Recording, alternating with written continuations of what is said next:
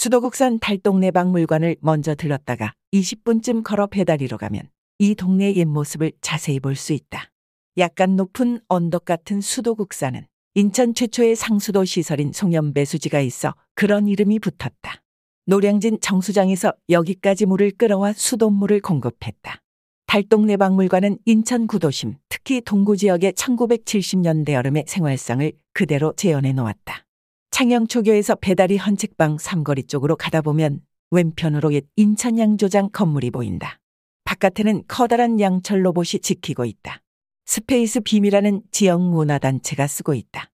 헌책 방 삼거리에서 100여 미터 떨어진 곳 동구청 방향으로 성냥박물관이 있다. 규모는 작지만 우리나라 성냥 산업의 역사를 집약해서 보여주는 공간이다.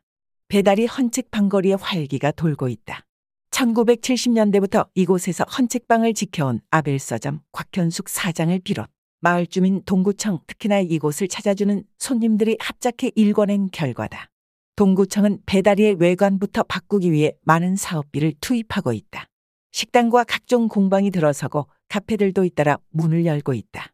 헌책방에 들어가면 책장에 꽂힌 책이 나를 부르는 신호에 감전될 때가 있다. 사고 싶은 책을 마음에 두고 있었는데 그 책과 딱 눈이 맞는 순간이다.